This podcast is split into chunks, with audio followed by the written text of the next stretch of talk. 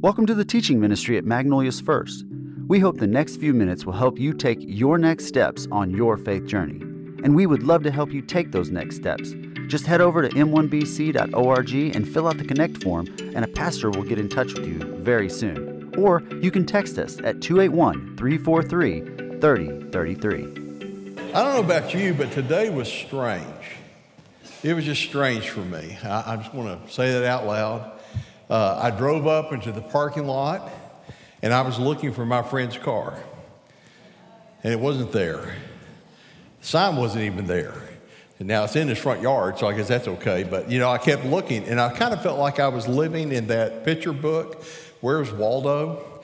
Because everywhere I look, I see Ed, and he wasn't there. But for almost, I mean, literally almost 20 years now, I've been coming to First Magnolia to see my friend.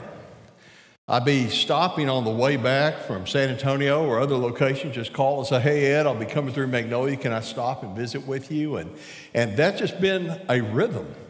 And it's been great to be able to, uh, during that time, to spend time with your staff as well. But it was just strange. Matter of fact, this morning I texted Ed and I said, I don't know if this is basically something like that. I said, This is a strange day.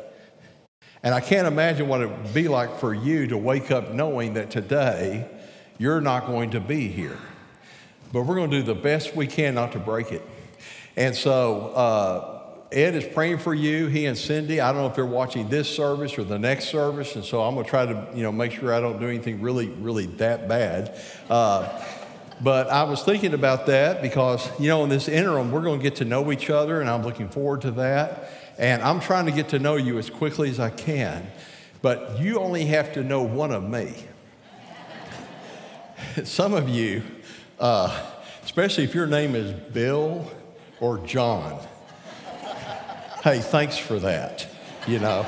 Uh, or, or Jane or Janet. I mean, I met Myrna today at the coffee place. I thought, okay, I got a good shot here, and there and some others. So I'm just going to ask you just for a while, you know, when I look like I know you, just go ahead and say, yes, this is my name. And, and don't feel bad about that because I'm going to tell you, sometimes my wife does the same thing. And uh, because if I'm in a store, I have walked past my wife because I wasn't there for wife, I was there for bread, you know? So I'm, I'm on the hunt, not, not trying to do all this. And so if you see me out in the community, you feel free just to say hello to me. And, and please know that there's not a time that you see me that I don't want to know you're there. You're not going to interrupt me. It's not, I mean, it, it is fine. Uh, be gentle honking at me on the road. Uh, I'm, I'm pretty saved, but you know, after a while, I'm going to wonder about you or call it in. Uh, but uh, I, am really looking forward to this time, because you know something, part of it simply because this is just a great church. I mean, you're a healthy church, you're a loving church, you're a church that knows why you're here, and if anything, you're going to become more and more impactful within this community. And I love your staff. You have a great staff. I got to spend Thursday with them, and I started meeting your staff one on one at 8 o'clock on Thursday morning, met with them one on one until 1 o'clock, and then was in staff meeting with them. And at 5 o'clock, I was pretty much let go. And at 6 o'clock, I got to spend time with your pastor search committee for three hours and got to hang out with them. And I want to tell you the more I'm with your staff and with your pastor search committee, the more I know that you're in good hands. And I have every reason to believe that not only can they discern and, and figure out God's will, but when God's will is brought to you, it's going to be a tremendous blessing to this church. I had somebody ask me today, who do you think our next pastor will be? I don't know. Here's what I do know you want God's man. So we know what to pray for, and we know who to pray toward. We just may not know their name yet, okay? So we're just going to walk in this journey together. And so as we get started, uh, I, was very thankful, Sally, for that song on Jesus Loves Me because the, we're, we're going to get started for the next several months going into May. We are going to be talking about the beliefs of your church. If you go to your website and you look on your website, it says, This is what we believe. And it's very important at times just to stop and pause and say, What is it that we say we believe as a church family? And so we're taking that phrase out of that song, Jesus loves me, this I know, as a way of moving toward those beliefs. Now, I don't know if they've shown it yet, but I'm going to show you a picture of my grandchildren because I like them. yeah, that's them. Uh, yeah, I agree. I like them. This right now they're three, five, and seven, so they still like me. And uh, that's Pauline, my wife, next to him. She, we've been married almost 40 years, and she still lets me go home. And so, you know, it's pretty good for me. And so uh, I'm always mindful that when we have children and grandchildren and children that God puts into our church family, we bear responsibility of teaching them God's word in a way they can understand it. And so we're going to be talking about the beliefs of this church family. The, the, the uh, title I mentioned is This I Know. What do we know? What can we say that we know as a church family? Because as a church, we are more than just a collection of people who like to be together. We are more than just a group of people who said on Sunday morning at 9:30, I like to come into a large room, sit behind other people, and watch somebody at the screen.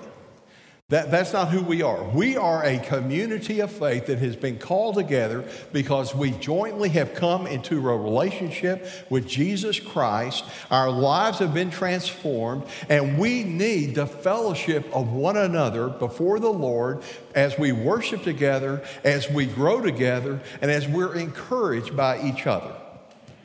We're a living organism. We are the body of Christ. And God is doing a work in you as He builds you together and moves you together. And we're the place that people can come and not only discover Jesus, but be in a safe place to struggle and to grow.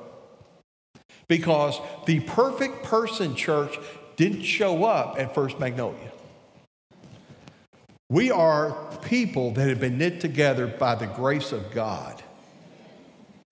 And so we're going to begin, as we talk about what we believe, we're going to begin where we need to begin, which is what do we believe about the Scripture? Now, during the Reformation, several hundreds of years ago, there was a recovery of some principles that had not been lost, but had been pushed down. And one of those principles that was recovered was a principle in Latin that says like this sola scriptura, scripture alone. And the tenets of it was this the three basic tenets. One, we know that we have the scripture and that it is God ordained, God breathed, and trustworthy for all things. There's not a mixture of error. We can trust God's word. The second is that God's word gives us all we need to know for faith and practice. And any tradition of man would have to be weighed against the scripture and not the other way around. And the third is that the scripture is the final authority when it comes to anything related to the church and how we are to work together, walk together, grow together, how we're to understand who God is and what God uh, do, does, I'm to go to the Bible, and that's where I go to determine ultimately what is true. And you and I can have different opinions, but God is always right. Pretty simple. Not always simple to live out, but simple and clear. And so, as I thought about that, I thought about what uh, Paul wrote to Timothy in 2 Timothy chapter 3, verse 16, because as you're reading through 2 Timothy, Paul is talking to Timothy about the challenges that he is facing, because there are people that are trying to make it not just what God's word says, but what their thoughts were, and expanding and trying to go other places for their authority. And Paul reaches out to Timothy. and says, Now, Timothy, that's not who you are. That's not how you were raised. That is not what you found inside the Holy Scripture that's been entrusted to you. And then he comes to verse 17, 16 and says this All Scripture is breathed out by God and profitable for teaching, for reproof, for correction, and for training in righteousness, that the man of God may be complete, equipped for every good work. And Paul said, Timothy, you go look at the text. You go look at what Scripture says. You can trust it. You can trust it with all your heart. And so, as I thought about coming here today, and I thought about wanting to actually accomplish two things. One, I wanted to be able to talk to you very clearly about the Scripture, why we can trust it, and why it serves as our guide. The other is I was trying to think through how I could help you get to know me faster because I'm not going to be here forever. Yeah, just making sure we got that clear early. Okay, I'm like milk. I've got an ex- expiration date and then I start to turn. So just wanted you to be aware of that. But I thought, well, how could I help you get to know me better? And it also relate to what we're doing today. And here's what I came up with.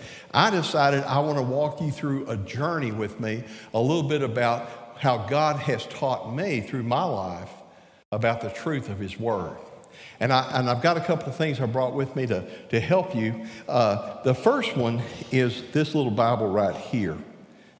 Now, this little Bible is a Bible that my mom and dad gave me when I was five years old, just learning to read. And they gave it to me in March of 1966. It was not my first Bible. My first Bible was one of those little white Bibles some of you had, anybody else have a little white Bible? Yeah. I couldn't read it at two like I thought I would. But anyway, when I got to this one, I started reading this one. This was an important Bible to me. It's, it's kind of falling apart, but I, I, I normally keep it wrapped. It's got a picture of, of Jesus and the little children coming to him. But I love this Bible for a couple of reasons. One is because it had colored pictures in it. And sometimes I was in sermons where I needed to look at something okay? And the other reason I loved it so much is because this was the Bible I had when I met Jesus. When I was just a little six year old boy, and, and, and, I, and I, you're going to hear this more than once, but I'm going to tell it to you anyway. I didn't come to Jesus because I felt bad about my sin. I didn't really understand sin completely. I, I understood doing wrong things. I'll tell you what, what struck me. It was a Sunday night, and I was laying in my bed, and all I could think of was this God loves me. God loves me. God's amazing. I want to know God. And I understand that if I ask Jesus in my heart, that he'll come into my life and I can know him personally. That's what I want. So I went out to my mom and dad and visited with them, and I acknowledged what sin was. I understood sin as I understood it as a six year old. I understand sin so much deeper now and the impact of sin and the, the damage that it does. But in a six year old mind, I understood sin. But in a six year old mind, I understood clearly Jesus loves me. And I accepted Christ as my Savior, and, and it took, okay? And it was in this Bible that I first began to hear the call of God in my life. And I began to realize that God had separated me out to go into ministry, and, uh, and this was a very important Bible to me. As, as I went along, though, other Bibles were to come. This Bible came from Sagamore Hill. You see, in fourth grade at Sagamore Hill, they would take all the kids through a class, and the pastor would walk you through the church and explain the functioning of the church and who we were. He'd explain about the baptistry, and he'd explain about Lord's Supper and everything else. And every fourth grader got this Bible. You could join Sagamore Hill by confessing Jesus as your Lord and Savior and by being a baptized member.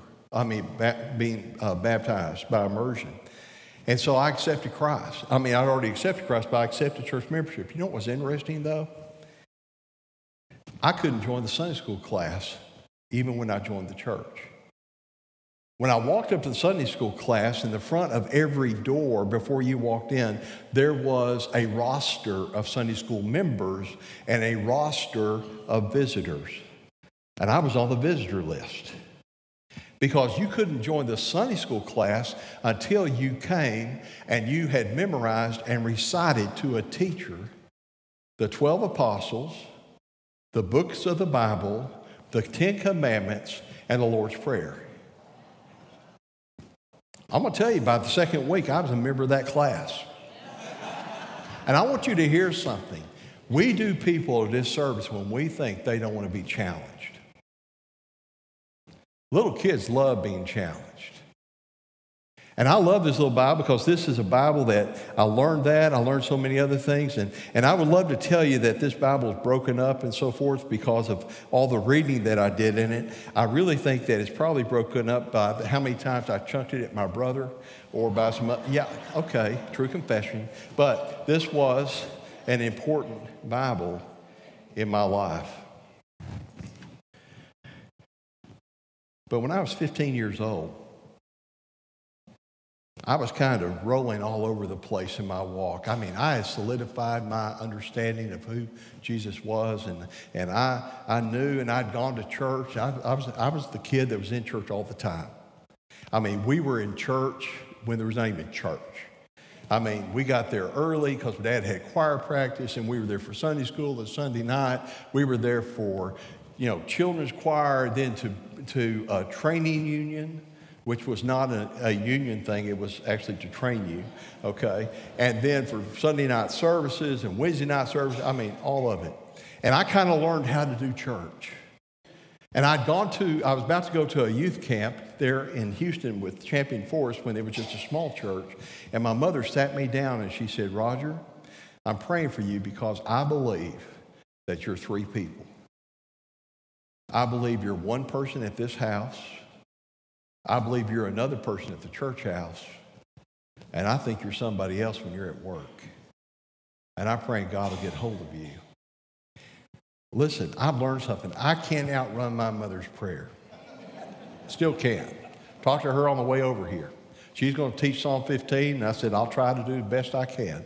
And so, as I was uh, uh, at that camp, I came to a pivotal moment of surrender and told the Lord that I was just willing just to give him all that I am. I just wanted to be exactly who he wanted me to be. And God just did a work in my life.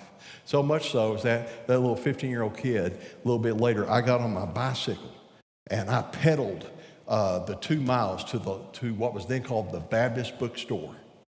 Later it became Lifeway, but it was at that time it was the Baptist bookstore. And I walked in and I said, I want the best Bible you have. I want a Bible that will help me study God's Word, and I want it to be a good Bible. And so I bought my first Thompson's Chain Reference King James Version Bible with deluxe leather. Now, when you're 15, you don't have a lot of cash. And in today's dollars, I paid $400 for this Bible. I gave them everything I had because I wanted so desperately to know more about God. And it was interesting to me because this Bible has been so influential in my life as I have walked through. It was the time of some of the greatest moments for me. It was just a few months later on an October night, a chilly night, that, that I was reading through the book of Luke, and I came up to that verse in Luke 9 62, in which uh, God, Jesus spoke, and he said, No man having put his hand to the plow and looking back is fit for the kingdom of God. And I was cut. And I walked into my mom and dad and I said, I can't, I can't do anything but say yes to God's call on my life. So they prayed for me, encouraged me. And this Bible was there for that moment. But this Bible was also there when I went through my greatest time of doubt.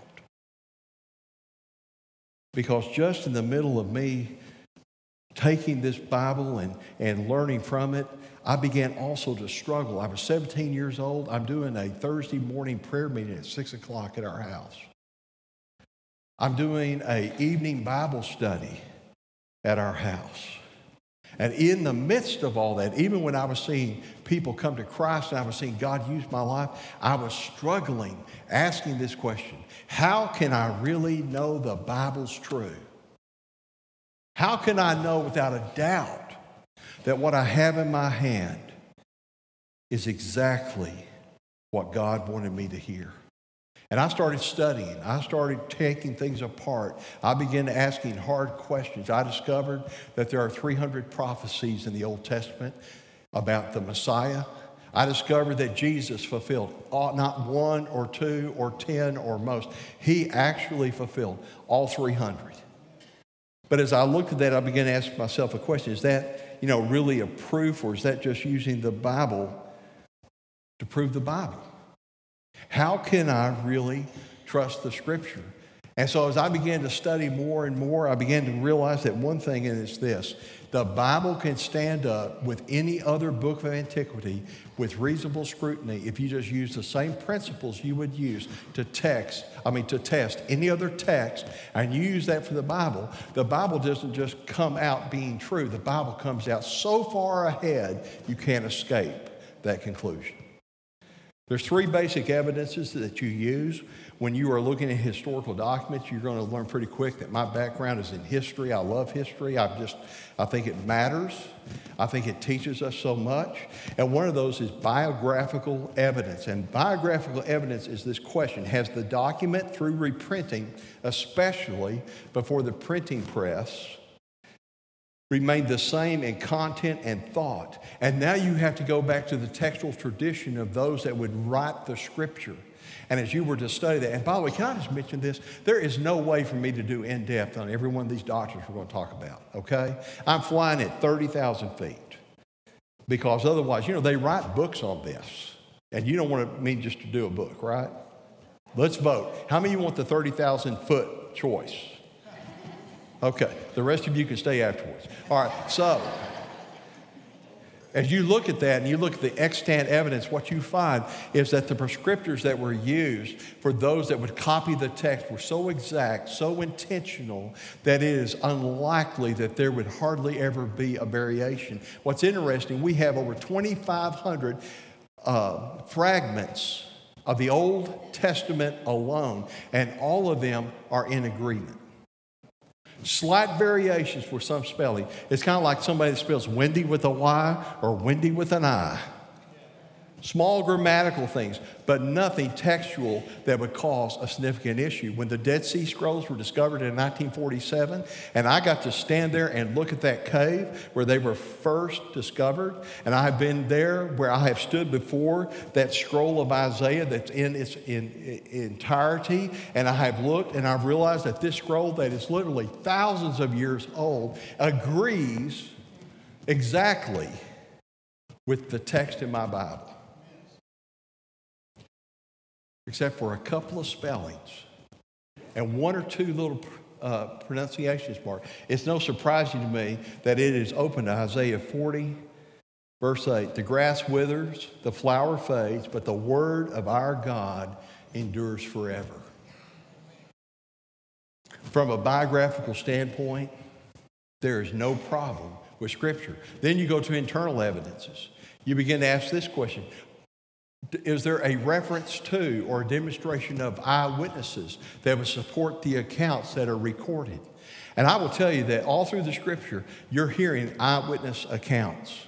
You, but you go to 1 Corinthians 15, Paul's writing, he says this Listen, you know the resurrection is true. You know this is what Jesus did. And even among you right now, there was over 500 people who saw Jesus after the resurrection, and most of those are still walking the earth.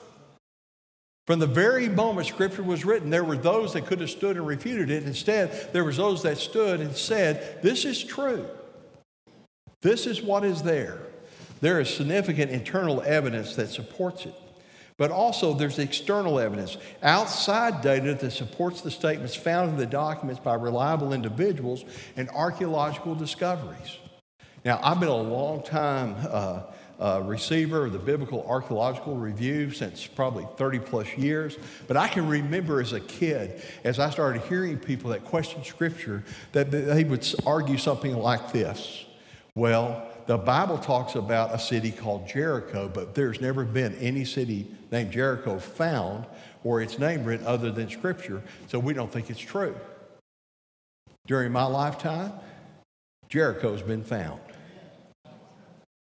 literally been found right where the Bible says it is.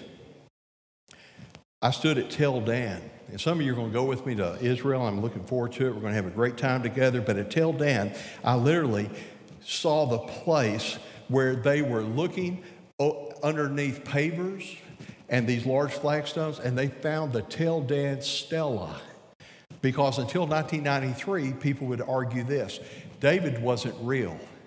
He was a mythological king in the Old Testament because there's no record other than in Scripture. And they turned it over, and one of David's enemies that had come against the house of David records his battle, and it was with the house of David.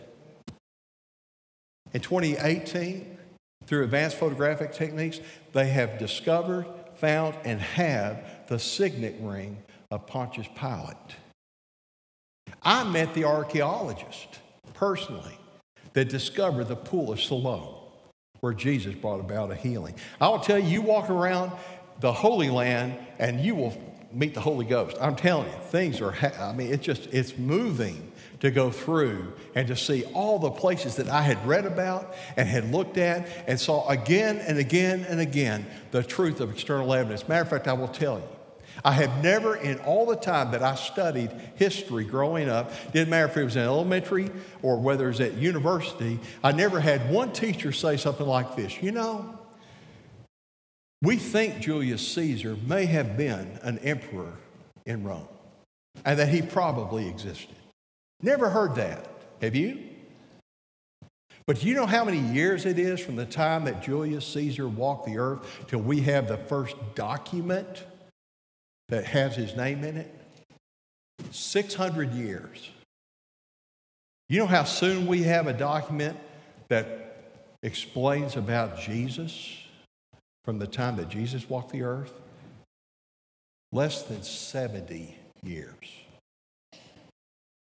You take all the documentary evidence about Jesus, you take all the documentaries about, about Julius Caesar, if you want to compare it, stack Bibles up this tall for Jesus, and take a post it note and cut it into a quarter and take that little piece and set it down, and there's Julius. You have to make the choice not to trust Scripture. It's not because you can't trust it, you just have to choose against it because the reality is that Jesus fulfilled every prophecy given to him in the Old Testament. You know what that the probability is of someone being able to do that or just fulfilling 8 of those probabilities of one out of 8 of uh, excuse me, 8 of those 300. I was pulling it out. It's 1 in 100 quadrillion. Let me explain what that's like just fulfilling eight of those prophecies. It's like you took a silver dollar and you put your initials on it. And then we go out and we take your silver dollar and you put it in your pocket. And then, without showing me, we take silver dollars and we cover all of Texas with silver dollars. And then you put your silver dollar wherever you want to. And then we cover it again and again and again. We cover it till there's silver dollars all across Texas, all across two feet high.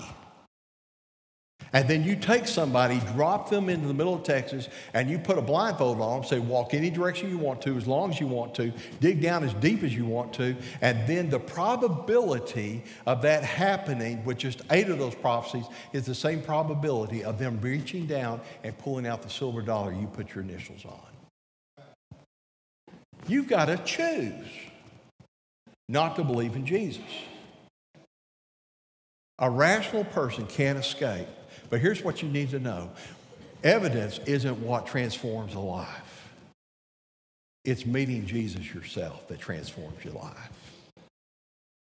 You see, evidence alone isn't what changes someone, it's the embracing of Scripture, embracing of Jesus that brings about transformation.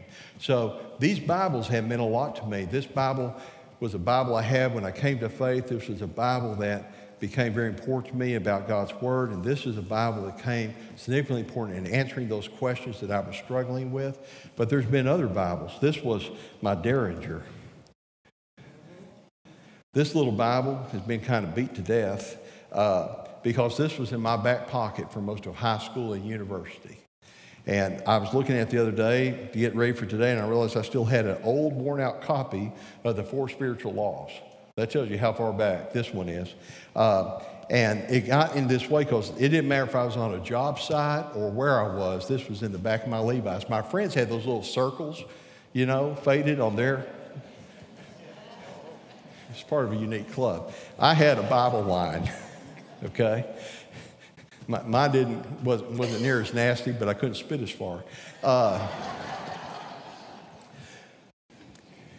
there came a point, though, where I, I, I had broken this Bible, so I went to a new uh, Thompson Chain Reference, this blue one. And this Bible became important in my life because this was a very precious Bible to me. It's one in which uh, God began to do work of clarification. This was also important because this was the Bible I had when I met my wife. Matter of fact, in, my, in this Bible, there's this little, little handkerchief she gave me. Still smells like Loren. Makes me think about her. It was this Bible that, that I had when we were first married and we were in an apartment complex praying God would give us a church family that we would be able to take our neighbors to. And they started a brand new church in the hotel right next to our apartment complex. And we became part of that. And I thought it was just to reach my neighbors, but God used it to reach my heart to clarify to me that He wanted me to plant churches. And so that's where I learned to church plant. This was the Bible that I had when I said yes to my first pastorate as a church planter. Uh, the, the great thing was my wife and I were the first members. And anytime somebody says something like, we've never done it that way before, we go, oh, not true. We know how, how it was done. But as I went along, I came to the place to this Bible, and this Bible is, is, is precious to me for, for a lot of reasons. Uh, this is a Bible that if you uh, go to the, the front of it, you would notice that it was given to me by my in laws uh, in 1988. It was just shortly before my son was born. And inside it, it'd be hard to see, and I don't want to break the spine. At nine months old, I've got his hand recorded for Mother's Day. Because I always wanted to be able to just put my hand over that and pray, all right, Lord, he's in your hand, but why you've entrusted me with him, may I be faithful to help him know you.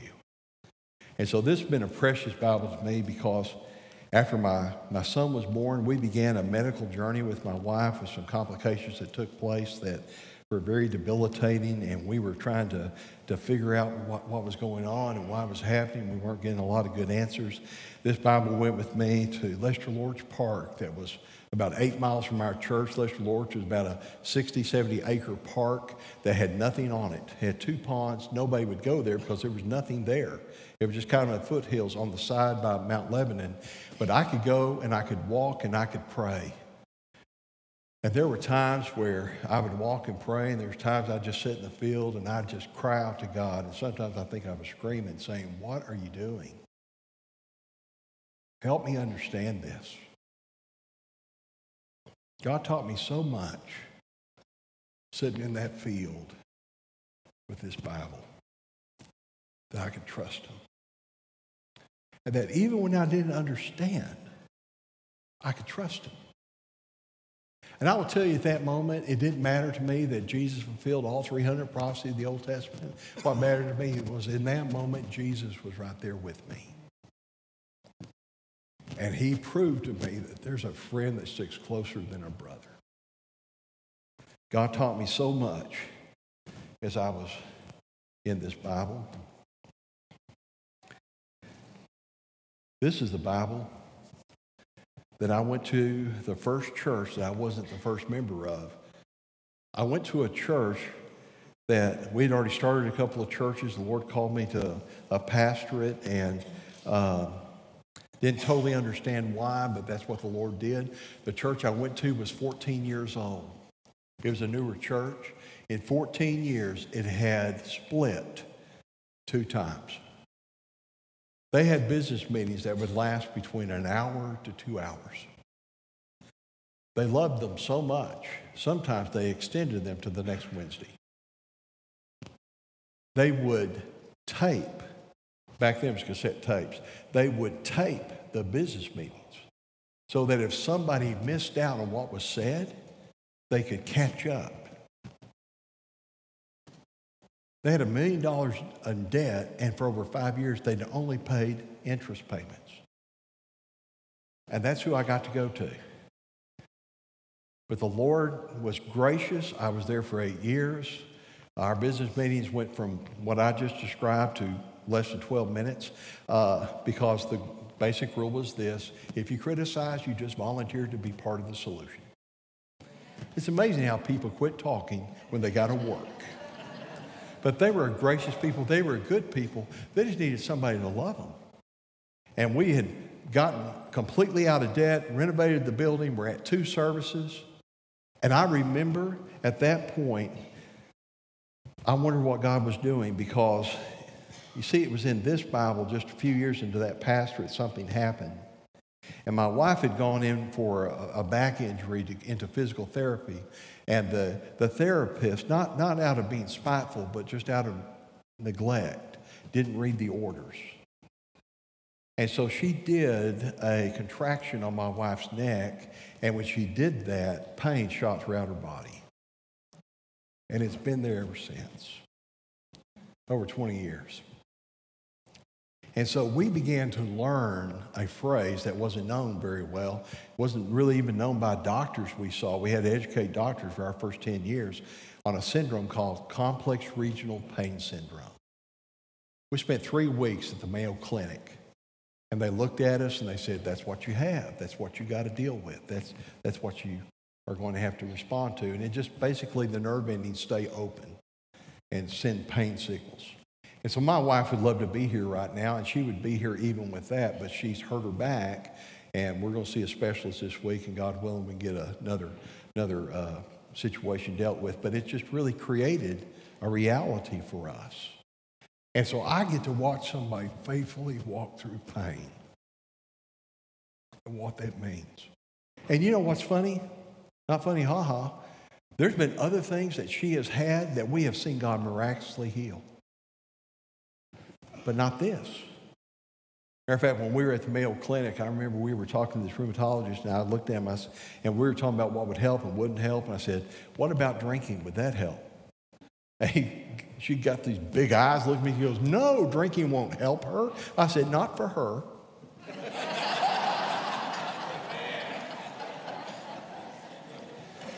but at our home, we've learned one thing you better learn to laugh, or you'll spend your life just crying. By the way, I really don't have a drinking issue except for iced tea with lemon. So that's kind of where I roll on that. Uh, but what I want you to hear is that through all that, we came to the understanding of what Job said in Job 13, 15. Though, excuse me, though he slay me, yet will I trust him. You, see, what we keep finding out is that we can just trust him. Because I'm not really interested in serving a God I can explain fully. And what's a mystery, I've accepted as a mystery. But he showed us and keeps showing us that we can trust him. Now, some of you at this point are saying, how many more Bibles are in that magic case? Well, this is the last one, okay?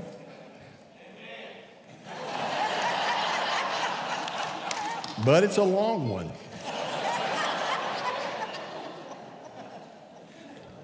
This was a Bible that I had for a couple of years before I came to TEBA. I remember walking across the stage of the church that I was at, and it had been eight years, and I was telling the Lord, I said, Lord, everything you asked me to do in this church, I've done it.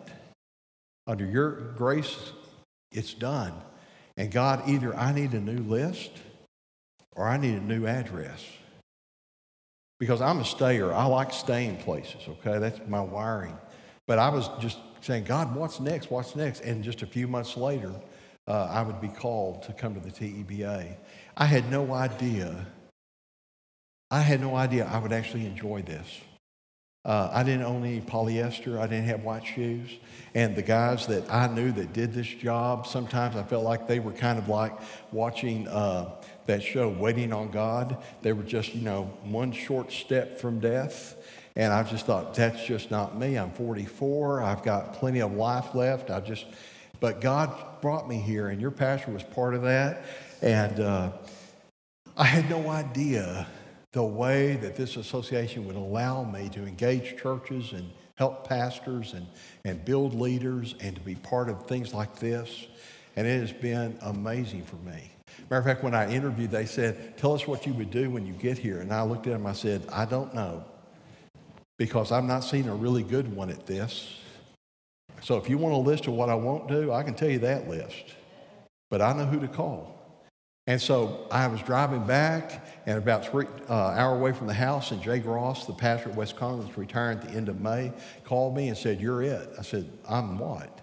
He said, "You're the only guy we're bringing back." I said, "Pardon me."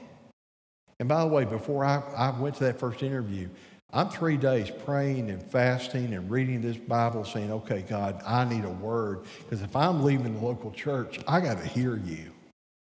Because I'm under no illusions. Jesus is coming back for the church, not the association. I said, I love what I get to do. He said, No, you're it. I said, What, well, what, was, what, what, what, what made you choose me? He said, You're the only guy we talked to who said you didn't know what you were doing. I said, So clarify for me. My chief qualification is I'm not competent. And he goes, Yeah, I guess so. I said, Well, I've got all that you want. And so uh, it, it's just been so much fun, and, and I've gotten to hang out with pastors and staffs and, and got to be an encourager to them. But you know, all the way through this, what I have discovered is that God will do what He promises. You see, because when I was in college, my wife asked me, she says, What is it you're going to do? And I said, Well, honey, I'm not real sure because I know the Lord has called me to serve the local church, and He's given me a sense I'm supposed to go from church to church. So I guess that means I'm going to be an evangelist. I didn't know God was going to give me 20 years to learn how to be what I am today. So I could help churches that needed help. But all of that came because this moved from here to in here. Because it's not enough to read your Bible. You got to live your Bible. So, as I think about that, I come to my last Bible. Now, I got to mention something. I was supposed to be up six minutes early, so I'm not late. I'm not late. Okay.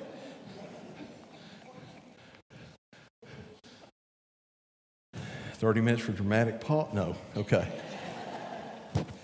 This Bible is the last Bible I went to you because this was really my reading Bible. You can already kind of tell I got a lot of Bibles. I didn't bring them all. I mean, I, I pulled about, you know, 40% of them to do this because I was a journeyman carpenter, and just like you can't have enough hammers, you can't have enough Bibles when you're a preacher. They're your tools. Uh, but this was largely just my reading Bible. But uh, it was given to me by the church I left. I didn't really start utilizing it a few, few years ago. But I love this Bible. Part of it's because in the back of it, uh, each one of my grandchildren, I've got their hand. They're one, three, and five, okay? And they wouldn't quit moving, so I did the best I could, okay? I don't care because it's them. But in 20, just before 2019, the Lord impressed me that He wanted me to read the Bible differently than I've been reading it. So I started reading the Bible straight through. I mean, I've done that before, but He really gave me a sense to read it through in uh, three times in one year. And so I did. I didn't know that was to help me with COVID. And so for the last four years, from 2019, 20, 21, and 22, I've read this Bible through three times every year. I, I, put a little note on it. I'm hoping to pass it on to another family member for them to read it through. This year, I'm only reading through it once, uh, though I've probably got to slow down if I'm make that happen. But the, the thing I love about this Bible is, is that it didn't matter if it's this Bible, this Bible, this Bible, this Bible, this Bible. It's all true. It's all true. Because when I went through a valley of doubt, what settled my heart was not the weight of evidence, it was the reality of Jesus. And the reason why we take and we say that we can trust God and that we can trust what He said, that we can trust all that He has done in our lives is because just like in my life, there's a history, I could come to your life and I could ask you your spiritual journey, and you would be able to tell me, This is when I met Jesus. But before I met Jesus, this person was praying for me, or this teacher was showing me about Christ, or this was happening, or as I came to Christ, as I moved forward, this was a person that came alongside and discipled me, or this was somebody that, that showed me how to really understand the Bible, or and all of us are the product, the consequence of other people saying, I know Jesus, I want you to know him more. And so today, I, I, really want to ask you to do this with me, and that is that we just understand as a church family what we assent to, but that we could know within the, the core of who we are that as God's people, we stand on God's word. That as God's people, we are going to act and live based upon what God's word says to us. That it's the final authority for all we think and do. And that when my opinion is at variance with, with God's, that I will humbly embrace and ask Him to speak into my heart. Because sometimes I don't want to do what God tells me. But God can change my heart. So, where's your heart today? I wonder if in your heart there's been a place in which you have come to that moment in which you've asked Jesus into your heart. You may not be six, you may be 60. But there has to be a time with each one of us in which we finally embrace the Messiah that was spoken of throughout the Old Testament and that was fulfilled in the New Testament as our own personal Lord and Savior. Or God may be moving you to another step. It could be to become part of a small group, follow him in baptism, take that next step of obedience in a ministry, or perhaps it's just to a neighbor or to someone that is in the room next to you that they need to be loved on. They need to be encouraged. And God's calling you. So I'm going to ask you, if you will, if you'll stand with me. As we stand, let me tell you what's going to happen next. We're going to do something together. We're going to sing Jesus Loves Me. I can't do it like Sally, but we're going to sing Jesus Loves Me together. After that, we're going to have a prayer time.